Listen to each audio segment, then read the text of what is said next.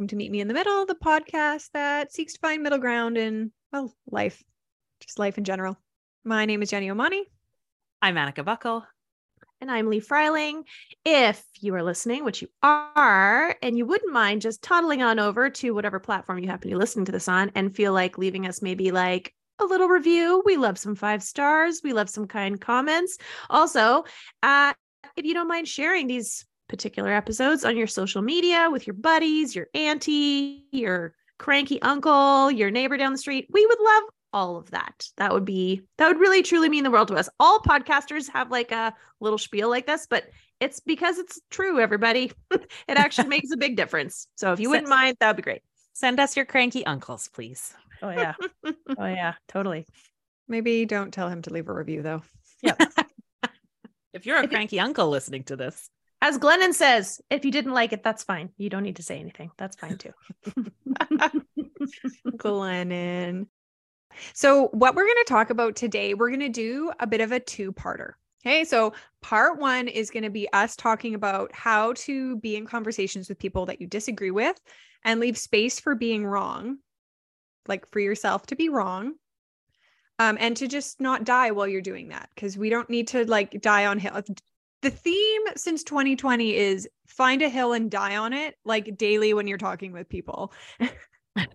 we would enc- we would love to encourage you to not do that. Um, having said that, though, we would uh, we are we want to be really clear when we're talking about holding space and having conversations for people with people for whom you are in disagreement with, we are not talking about like anti-Semitism and racism and transphobia and like things that really present um, a danger to people. So we are very much talking about when you are having a conversation with your friend who maybe doesn't politically agree with you or maybe has strong feelings about something that you also have strong feelings about in a different way. But the feelings we were talking about do not pertain to harmful topics. Correct. Those are hills, in my opinion, you can go set out to die on. As far as I'm concerned, we do not need racism, period. So, just to be very, very clear, we are talking about like day to day conversations that do not involve the safety of others. Correct. That's me. Part one is sort of how to facilitate that type of conversation or that type of thinking when you're having conversations. And then part two, we're going to chat about how that has shown up for the three of us personally. Because, um, spoiler alert, I don't think any of us are 100% consistently good at being in conversation with people when we disagree. I know I'm not. I'm working on no. it. Yeah, it's really it can be really tricky. I can also say as a firstborn whose literal like life's mission is to be right all of the time. oh, I'm an only and that's my mission too. Oh, I'm also firstborn and must be right or I die. Yes, we talk often about how my poor daughter is the only non-firstborn person in our family. this poor oh, kid. it's her job to just be wrong then. Yeah. yeah. Yeah. And then we wonder why she's so feisty because she's lived with three people her whole life. She's We're like literally actually, fighting. Yeah. fighting. Yeah. Well, but I mean, what a beautiful example of like how this is very real for us. yeah. You know totally. what? I think it's really real for almost everyone. I think that the number of people that are genuinely naturally good at being very neutral, very um like understanding and compassionate in hearing people that they disagree with. I think those people are very that is a skill set that very few people have um in my opinion. Because it, it, it yeah that's like a temperament thing. And most people I, I mean it can be triggering to have people say things that you disagree with i think what it has to do maybe not so much with temperament although i think there might be some temperament stuff in there is I think it has to do with people's um, need to feel right out of a sense of safety. Right. So if we feel like mm-hmm. unsafe mm. in somebody else's thing, and unsafe can be like, you know, being wrong feels too vulnerable for me, right? Like that doesn't mm-hmm. necessarily, it's not like your thing that you disagree with me about is like a direct safety thing to me, but just the fact that like holding space for you to be wrong about something or change your mind inherently requires vulnerability. There are people out there who have no threshold for vulnerability, right? And they go straight to anger. This is a lot of men, right? A lot of men who have been taught that vulnerability equals weakness, Mhm. right? Um, if you come across of, as being anything like less than being 100% decisive about whatever it is that you are talking about, that can be misconstrued in some people's viewpoints as vulnerability or weakness. And there's just no space for that, right? So, you know, I mean, I can say from my experience, I have people in my life whose views are like literally diametrically opposed to me. And they are some of my most favorite people to talk to. We have the greatest conversations. And it's because neither of us are trying to like also beat the other person down. So I think that this is part of the conversation. Part of the conversation is like there's opposing views, and that's fine. And if you can be like, well, I don't agree with you, but like I'm not trying to like destroy you as a human, cool. The conversation can can, can happen. Where I get hung up is where if somebody what triggers me is not somebody disagreeing with me, but their anger or rage behind their viewpoint and their inability to have a civil conversation. That's the part that feels triggering for me. Oh my God, Lee Freiling. I love this so much because I went to my favorite meme person for thoughts and feelings, Adam Grant, and uh, found two that I was like, oh, this feels super applicable. And I was just f- trying to decide which one to send you guys first, and that you just covered both of them. So I sent the first one, I just sent it in text. Mm-hmm. You want to read it? Yeah. So Adam Grant says saying I might be wrong is not a mark of ignorance. It reveals the absence of insecurity. Arrogance is a shield for a fragile ego. Humility is a sign of self assurance. It takes confidence to admit uncertainty. The people who are the most sure are usually the most insecure. And I mean, that's not wrong, right? To mm. a point. To, a, point. Yeah, yeah, Obviously, yeah. if we're really like, let's say, for example, I am an absolute triple PhD expert in my field on X, and somebody tries to come at me with some other view on it, and I am like adamant that they are wrong.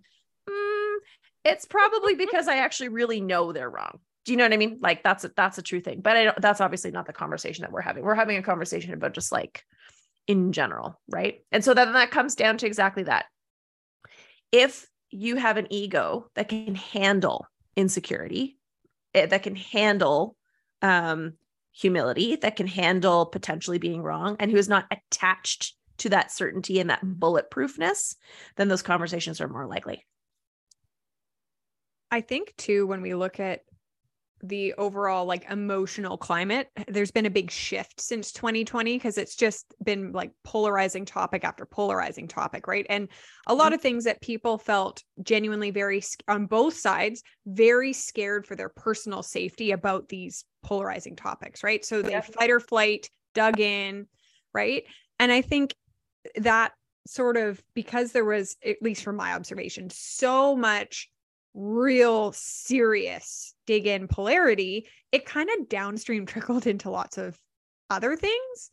Mhm. And I think that it's so to your point, like where you're ta- talking to your friends that you don't agree with on things, like that's where you can actually learn the most. Totally. Oh, for sure. For sure. Yeah, for if sure. you can create a space to to have dialogue um with someone that you don't agree with, like you can learn a lot because otherwise you're just looking for information that um backs up what you already believe and you don't really grow a ton by just finding out more points to agree with what you what Well, you think. and I think this kind of leads into what I see. Obviously, like political discourses, like I'm n- surprise, surprise, a real passion of mine. And I think one of the things that we have really seen again over the last three years is that the majority of political di- discourse has shifted out into this kind of shame based model. Like rather than guilt, like I did something bad, shame is the like I am bad. So when we're given Mhm. an alternate point of view that we disagree with, the default reaction is to make the source of the problem that other person rather than the belief. Like, oh, you're a gun owner, you're the reason kids die in mass shootings. Oh, you're against welfare, you're a racist. The issue with this is then everything becomes a problem of identity rather than behavior. And of course, somebody's going to dig further in. I'm not a racist because XYZ, or you're missing the point about this because we feel personally attacked because we are being personally attacked in a lot of ways, Totally. right? I think that's also such a great point about labels and how they're not helpful, Mhm.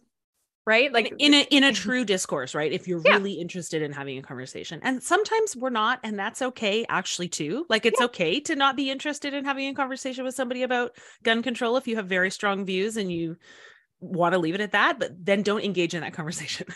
right? Don't be like my uncle at every family dinner.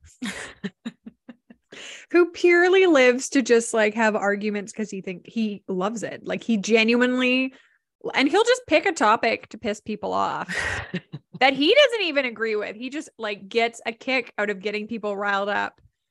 Boy. Um, well, yeah, and that is that is a personality type, right? Like people that is a who really personality love type. they really love being argumentative and getting people exactly as you said riled up. I am like the polar opposite of that. If somebody's coming Mm-hmm. at me with that kind of energy, I'm like I'm out because I hate fighting. What Me I do love is um intelligent debate. That Mhm. feels fun to me, right? So, you know, Lance and I will because we're both firstborn ki- kids, so we're both right all the time, right? and so oh, we'll Dan and I are both only children, and we're also both right all the time. Right, exactly. So Mm, Lance fun. and I will definitely get into debates. And it's funny because you can see both of us take like our firstborn I'm right posture, like in the thing of like, oh yeah, well, now we're married. We love each other. We're not going to do anything here that's going to like destroy our relationship. And in that regard, it's fun because you know that it's a safe space to kind of have that like debate back and forth. Well, what about this? Well, what about this? Did you think about this? And what did you think about that? Right. Um, but I can think of people in my social circle who don't have they don't seem to have that threshold. They don't seem to have that the really lovely people until you talk about the thing that that, Mhm. they just immediately switch. Now i think what jenny said before is is an important point. Over 2020 a lot of the sort of like you know hot hot you know hot button topics that came up were were so hot button because they looked like something that could threaten either your life or your livelihood or your way of life or whatever. And when people are afraid, they literally move into a different part of their brain and you are less able to access rational thought, right? Which is also mm-hmm. part of the gig around polarization, right? If we can keep people real scared about whatever, right? Either scared that, you know, whatever Republicans are racist and they're going to, you know, evoke a white supremacist takeover of the world, or that, you know, your traditional way of life is under threat and someone's going to take away your ability to like, whatever, practice your religion. You know, neither of those things are probably 100% true, right? But when Yeah. people start to think that that's where things could go, you stop being able to have that sort of collaborative discourse, which is actually what's which is actually what's happening. I mean, Sharon says so is my favorite person on Instagram She's wonderful.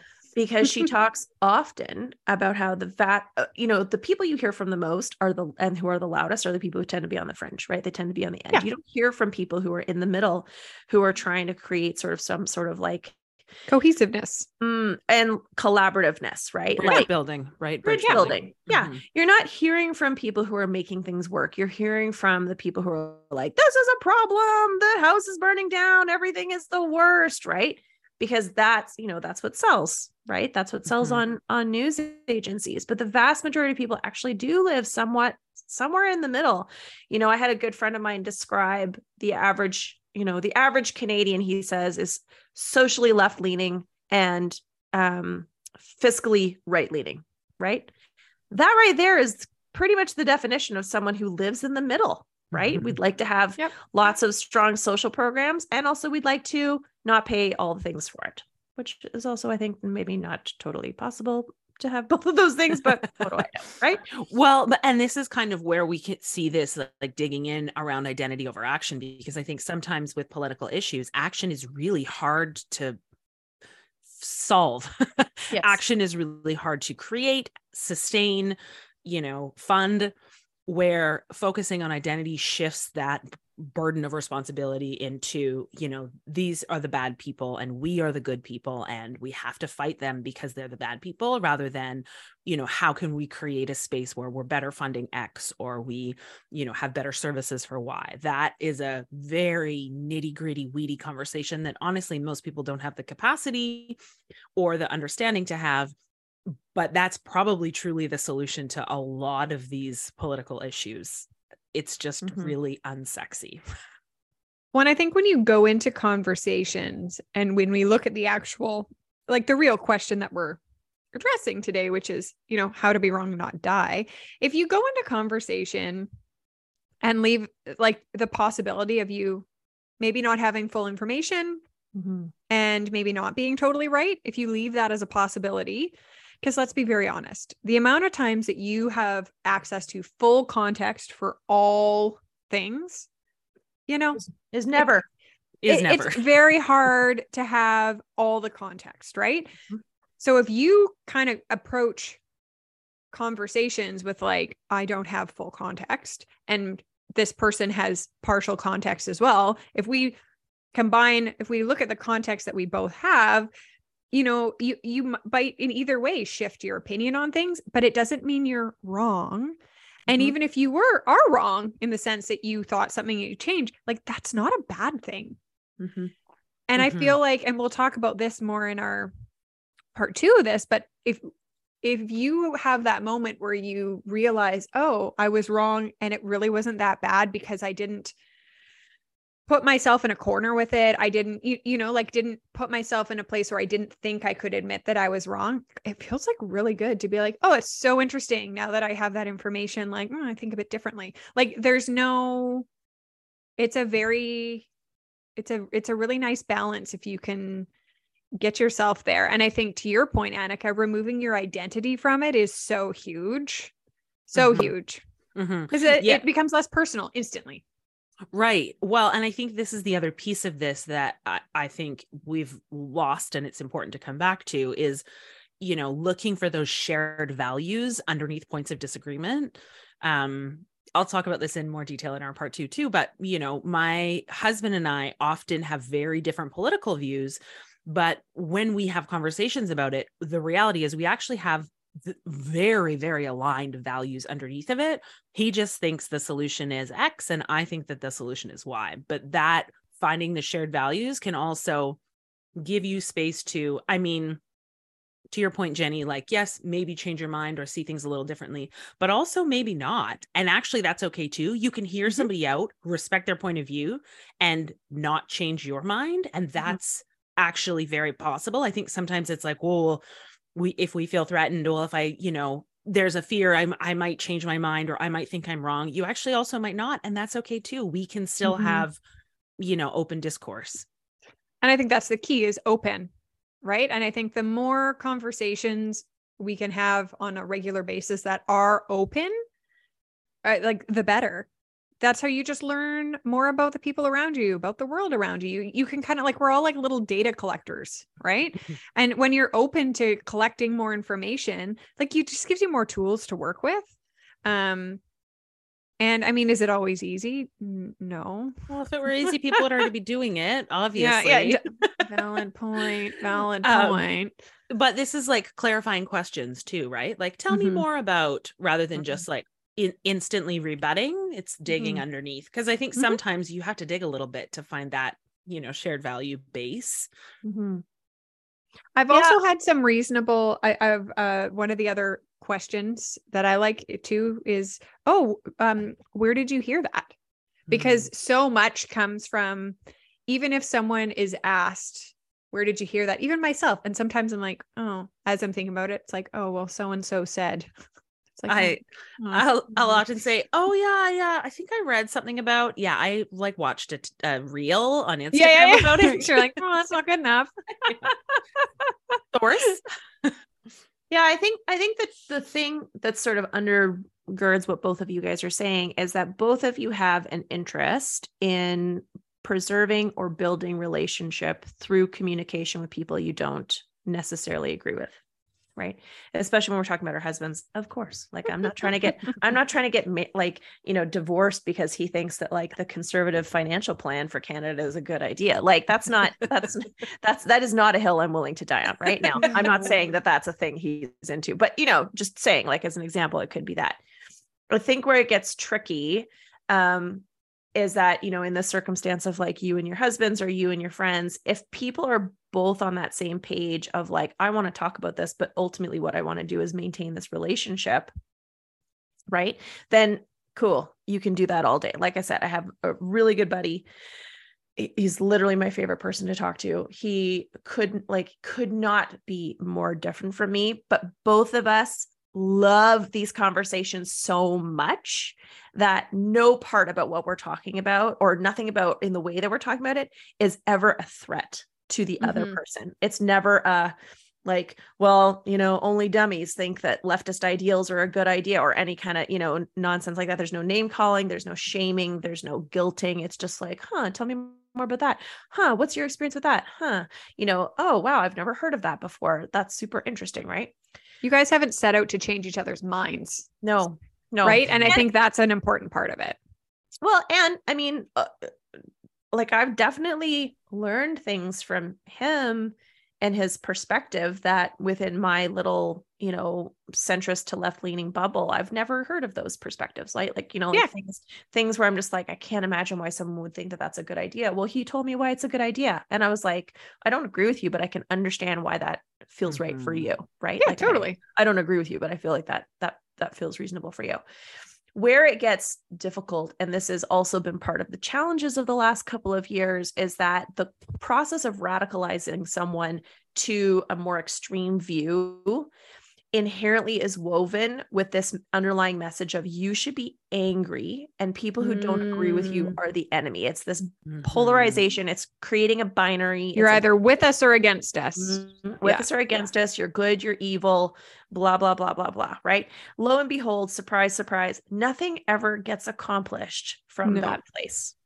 Mm-mm. ever nothing ever gets accomplished what you end up Mm-mm. with is people who are like i'm oppressed and you know are they oppressed? I don't know. Probably not. But, but that's a label again to mm-hmm. Annika's point, right? Like mm-hmm. it's it's the creation of labels where like labels really is now your identity ex- rather yeah, they don't need to exist. Like you don't belief. need to you don't need to label it. You don't need to call it something. Well, and then this also just speaks to when you are identifying so strongly with a set of views, that also comes along with community, right? Yeah. And one of the most uh, fervent human needs is the need to belong. So, mm-hmm. one of the mm-hmm. reasons why so many people over the last couple of years have really struggled um, with losing people to radicalized points of view or, you know, people who are just unwilling to you know change their minds or hear new information or anything like that is not because necessarily from like an intellectual or cognitive level they can't get there. It's because on like a need to belong level they have like quote unquote found their people. Mm-hmm. and that feels critically important you know especially like we've seen fa- i mean we know families that have been torn apart over the last couple of years due to radicalization in terms of views of everything that's gone on over the last little bit. And because they have found their people i'm using giant air quotes when i say that um, it almost feels justified in that loss of family right? They have a new family now.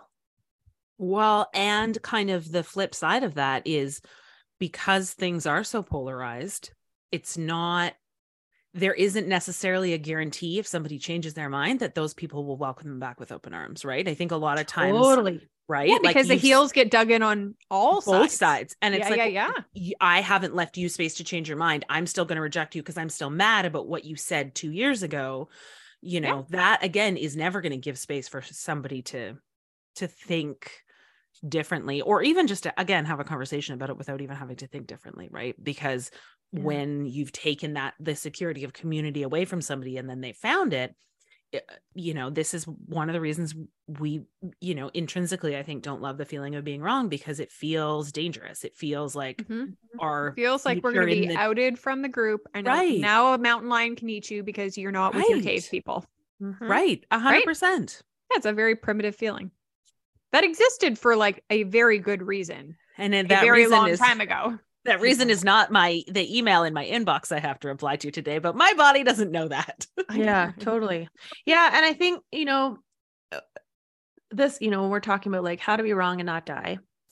So, a big part of that is extricating yourself from that subconscious belief of if I disagree with someone, that means I'm outed in some way. For some people, disagreeing feels so viscerally dangerous, probably because of just the household they grew up in or how ten excuse me, how tenuous their relationships truly are.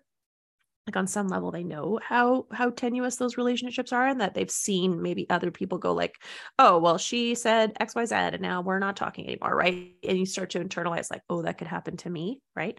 Mm-hmm. and so because these relationships ultimately uh, for many people are are critically important to them in a sense it's it's just not worth it. It's not worth rocking the boat. It's not worth you know questioning things because ultimately you feel like you will die because your insides have not been able to reconcile because maybe you don't have secure attachments. Maybe you don't have deep and secure friendships or relationships. Maybe your primary partnership is like on the rocks you know and like or non-existent sort of, or non-existent yeah. exactly and you're finding you know sort of community and stability and identity with another group that happens to identify in a maybe kind of a really radical way. Maybe you don't necessarily agree with that, but it becomes really difficult for to ask someone to sort of stand up against it, right? Because it feels like their actual safety is at risk.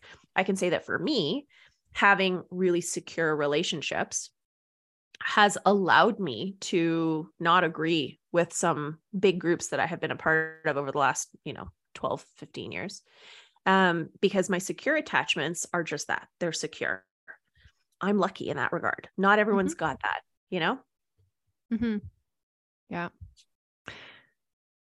Okay, cool. That was a really good sort of part one generalized chat about how to not die in hmm. conversations where you may be wrong.